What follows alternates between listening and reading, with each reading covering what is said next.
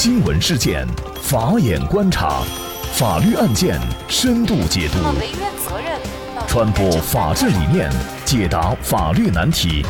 请听个案说法。大家好，感谢关注个案说法，我是方红。今天呢，我们跟大家来聊一下，亲生父母高调找儿子以后，却没有了下文。养父说：“你们究竟是找人还是找事？”据顶端洛阳新闻报道，十月十九号，十月十九号，远在上海的安徽籍男子刘义功求助记者，希望寻找济源失散十九年的儿子，声称生要见人，死要见尸。一九九九年生的刘义功，老家在安徽省金寨县，妻子石小莲小他三岁，是河南信阳人。据刘义功讲。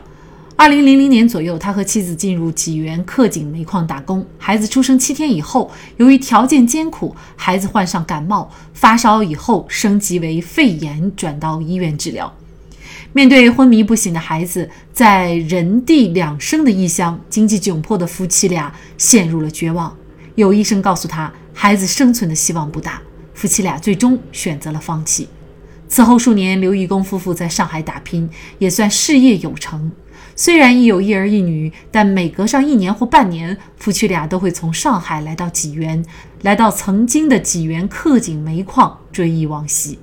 刘义功说，今年以来，为增加找到儿子的成功率，刘义功和妻子找到了上海警方，抽取了血液，提取了 DNA，并将信息输入了公安部刑侦局打拐办。岳阳村位于济源市城流镇西北约五公里，是一个平静而偏僻的村子。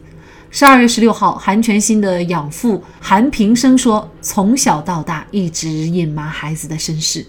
十九年前，一次医疗事故导致他双腿残疾，担心无法生育，他和妻子一直想要一个孩子。听熟人介绍市七医院有弃婴的消息以后，他和妻子赶到了那里。夫妻俩欣喜若狂，结清了孩子的住院费用后，还开心地给护士们买了喜糖和瓜子。”孩子过满月以后，夫妻俩发现其身体异常，只会仰脸哭，别人逗他没反应。随后，夫妻俩带着孩子多方到医院检查，结果孩子确诊为神经性耳聋。回家以后，夫妻俩并没有因此嫌弃孩子，给孩子取名叫韩全新。二零零二年，夫妻俩虽然生下了女儿，但是两人对儿子的爱并没有改变。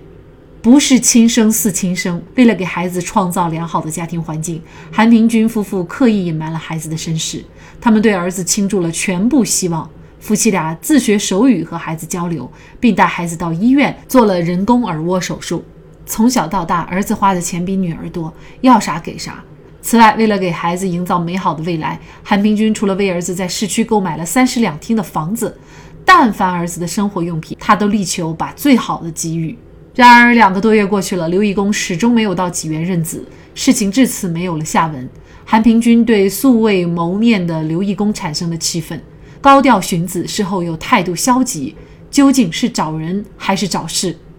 生要见人，死要见尸”这句话言辞之坚决，深深震撼着韩平君一家。韩平君说，数日来，养子韩全新在纸上反复写着这句话给他看。记者注意到，刘义工寻子前后的态度和表述充满着矛盾。一方面，他希望儿子留在当地学一门手艺，有个好的出路；另一方面，他对济源警方做出的亲子鉴定报告并不认同。一个烟嘴能证明什么？刘义工向记者表达了寻子的最终态度：“我们在公安局备的有案，孩子是好是坏，我们都不会领到身边。”他同时称，已向韩平军表明，孩子永远留在济源，以后像亲戚一样走动。韩平军怀疑刘义公是因为儿子是聋哑人而选择放弃认子。刘义公电话当中希望韩全新到上海玩几天，韩平军当即予以拒绝。双方当面说清楚，签订书面协议，今生互不打扰。他表示，关于孩子的最后归属，希望尽快有个明确的说法。一边是养父母，一边是亲生父母，到底谁才是法律上认可的孩子的父母？刘义功寻子却拒绝认子，他是否需要承担法律责任？就这相关的法律问题，今天呢，我们就邀请云南大韬律师事务所副主任、婚姻家庭法律事务部主任、国家婚姻家庭师谭英律师和我们一起来聊一下。谭律师您好，主持人好，听众朋友们好。呃，非常感谢谭律师哈。一个是生父生母，一边呢是养父养母。那在法律上的父母到底是刘义公夫妇呢，还是韩平君夫妇呢？从法律上来讲，就是如果建立了合法的一个收养关系之后呢，那么养父母和养子女之间的这种权利义务关系，就等同于就是生父母和子女的这种关系。而在收养关系成立之后呢，养子女与生父母之间的这种权利义务关系，它实际上就因为收养关系的成立而消除了。所以具体到本案来讲呢。呃，我认为啊，应该这个养父母和这个孩子之间是建立了一个呃合法的一个收养关系的，所以在法律上来评判的话，那么目前孩子的这个呃父母就应该是他的养父母，那么他和生父母之间的这种关系就因为这种收养关系成立而消除了。但是他其实是有血缘关系的啊，如果是他坚持呃想认。自己的这个孩子，而孩子呢也愿意去认刘义公的话，那么这种情况下怎么办呢？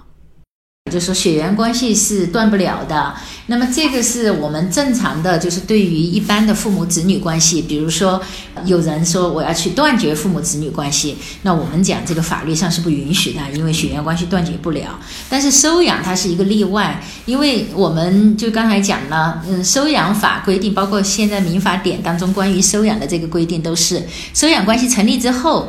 孩子和生父母之间的这种关系，它就消除掉了。所以说，虽然刘义公夫妇和这个孩子他是呃，就是有血缘上的关系，但是因为这个孩子已经和韩平君夫妇建立了收养关系，所以他和这个刘义公夫妇之间这种就是亲生父母和孩子的关系是消除了，消除了，那么他们之间就不具有父母和孩子的权利义务关系。那刚才您讲到，就是说，如果这个生父母他坚持要来认这个孩子，孩子也愿意，那可不可以就恢复这个父母子女的关系？那从法律上来评判，这个是恢复不了的，因为他这个孩子和养父母之间他已经形成了收养关系，是呃形成了父母和子女的关系，在这个收养关系没有解除之前，那么这个孩子。就和这个生父母之间的这种关系，我们讲啊，从法律上来评判，他是恢复不了的。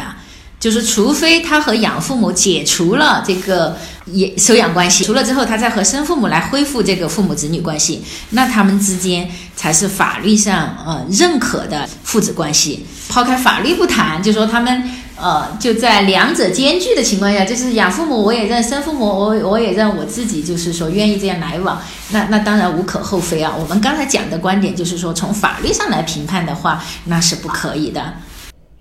嗯，那么也就是说，如果不可以的话，相互的这个赡养义务、抚养义务，其实只是在韩全新和他的养父韩平君之间产生的哈。那现在呢，情况恰恰相反，是刘义公呢，他放弃了认自己的这个儿子，而且呢，这个韩平君呢也觉得刘义公的这种做法不妥。虽然韩平君他开始呢是。不情愿去让儿子认的，但是事实已经是这样，他也愿意放手。但相反的，亲生父亲刘义公呢，他又首先呢，他不认同鉴定报告；其次呢，他也放弃认子。呃，所以韩明君就提出要跟他签订一个书面协议，就是今生互不打扰。那这样的协议有效吗？就是一旦以后呃刘义工又反悔了，他又要来认这个孩子，而孩子现在看来是他还是很想去认自己的这个亲生父母的。在这种情况下的话，这样的协议有没有效呢？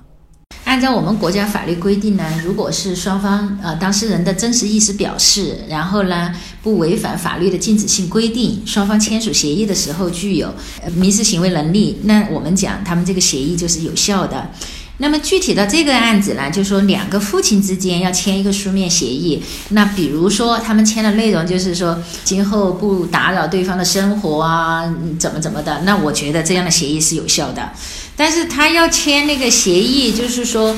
涉及到孩子要怎么怎么样的话，那我认为啊，这个应该要征求孩子的意见，因为我们从案那个案情表述上来看，现在这个孩子是已经九岁了，就也就是说他已经成年了。就如果他们两个要就这个父母子女关系来进行一个约定的话，那光他们两个签还不行，他们必须要征求这个孩子的意见。就不管他们是同意维持原来的这个养父母和孩子之间的收养关系，还是要解除养父母和孩子的收养关系，那这些我觉得孩子都要参与进来，就是说三方要达成协议，那才是一个合法有效的。但是如果只是针对他们两个人的行为之间，比如说生活上互不打扰或者怎么的，那我觉得是可以的。我们都对这个刘义工的行为啊，大家应该会有一些非议，就是说，你既然前期非常高调的去寻找自己的孩子，那寻找到了，按照这个韩平君的说法，就是他发现孩这个孩子是一个聋哑孩子，所以呢，他就不愿意认了，出尔反尔。刚开始呢是呃想相认，后来呢又说大家就当着亲戚互相走动，还是不想认。就是他的这种态度，其实是会伤害到孩子的。呃，是否就应该由着他？显然，他在这个整个事件当中是比较主动的。他想认就认，他不想认他就不认。呃，法律世界上对于这样的呃人，比如说他有没有一些责任？你认了，你是不是应该付之前的所有的韩平君承担的孩子的抚养费，包括治疗费，呃等等所有的费用？那即便你不认，那么你又该承担一些什么样的责任呢？首先，我们就是从情理上还有道德上来评价呢，这个生父的这种做法确实是呃有失妥当的啊，就感觉是出尔反尔的。从法律上来评判呢，实际上这个呃不取决于他认不认这个孩子，他认，那么因为那个收养关系是合法的，他也没办法去推翻。如果他不认，那本身那个收养关系合法，他实际上和这个孩子之间就没有父母和子女的权利义务关系。我们从法律上是这样来评判的。那刚才讲到就是说他是否应该承担孩子的费用的问题，那我认为是这样的：如果就是生父和养父之间。自愿的情况下达成相应的协议，比如说，呃，在孩子也同意的情况下，比如说生父和养子他们解除收养关系，那我认为生父是应该向养父支付之前就说这个养父为孩子付出的这些抚养费啊、治疗费这些费用啊。就是如果就是说不存在这种情况，那刚才讲了，实际上。这个孩子从法律上评判就是这个养父母家的孩子，那么也不存在说生父母要去承担啊这笔抚养费这些，因为既然已经建立了收养关系，那么他抚养这个孩子也是应该的，也不存在生父母要支付他费用的问题。那实际上，我觉得作为这个案子来讲，呃，我个人认为啊，最好的处理办法，因为现在孩子也成年了，那实际上我觉得他们更多的不要在乎于。法律上就是说，孩子和谁形成父母子女的关系，应当维持原来收养的一个关系。既然孩子在这个养父母家已经生活了十九年，那我觉得还是应该维持这种关系。但是呢？排除，就是说生父母和孩子之间同样也可进行一定的来往，然后进行相互的一些关爱，那让孩子也能就能享受到养父母的关爱，又能享受到生父母的关爱。那孩子自愿的情况下，日后也可以说不光对养父母来进行这种。呃，赡养啊这些义务，那么对生父母他自愿的情况下，那他也可以就尽一些义务。我觉得可能这个是一个比较好的处理方式，因为现在孩子已经成年了，实际上就没必要过多的来考虑谁是孩子法律上父母的这种因素了。这样的相对来说对各方的影响都会小一点。我们其实再翻开往前看，作为刘义工夫妻呢，他们是之前为什么？放弃了孩子，因为呢，孩子得了这个重症的肺炎。那么医院说呢，治疗希望渺茫，然后他们就放弃治疗了啊。可能对我们很多父母来说呢，就是不到最后一刻，永永远不会放弃自己的孩子啊。但是呢，刘义工夫妇呢是属于放弃了自己的孩子，然后呢，养父母呃韩平君夫妇呢不在意孩子是否有疾病，仍然愿意收留，而且呢。但是呢，他仍然愿意去抚养这个孩子，当自己的亲生的孩子啊，放弃孩子的治疗这样的行为，刘义工夫妇他又是否涉嫌，比如说遗弃呢？我们国家刑法对于遗弃罪的规定呢，它是指负有抚养义务的人对年老年幼、患病或者没有其他独立生活能力的人而拒绝抚养，情节恶劣的行为，这个呢就叫遗弃罪。那么法律上规定的呢，就是说要达到情节恶劣，它才构成一个呃犯罪。那具体到本案来讲，我们看到案情表述当中，当时是因为这个孩子患了重病，而且是征询了医院的意见，医院意也就是说，好像要活过来的这种可能性比较渺茫，那么他们放弃治疗。所以从这个情节上来看呢，我认为就是说他们还是不构成遗弃罪的。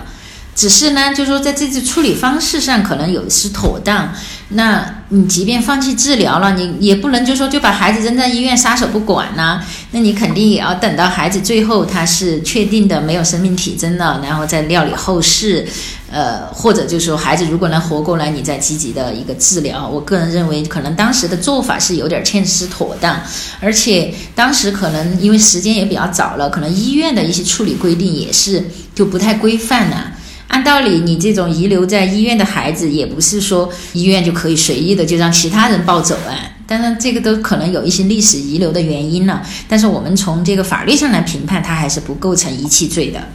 俗话说：“养儿才知娘的苦，养恩大于生恩，养恩比天高。”韩全心都该感恩自己的养父母，是他们给了他第二次生命。好，在这里再一次感谢云南大韬律师事务所副主任。婚姻家庭法律事务部主任、国家婚姻家庭咨询师谭英律师。那更多的案件解读以及呢我们的线上视频讲法内容呢，欢迎大家关注我们个案说法的微信公众号。另外，您有一些法律问题需要咨询，都欢迎您添加幺五九七四八二七四六七这部手机号的微信号向我们进行咨询，我们会将您的问题转给我们专业资深的律师进行解答。好，感谢您的收听，我们下期节目再见。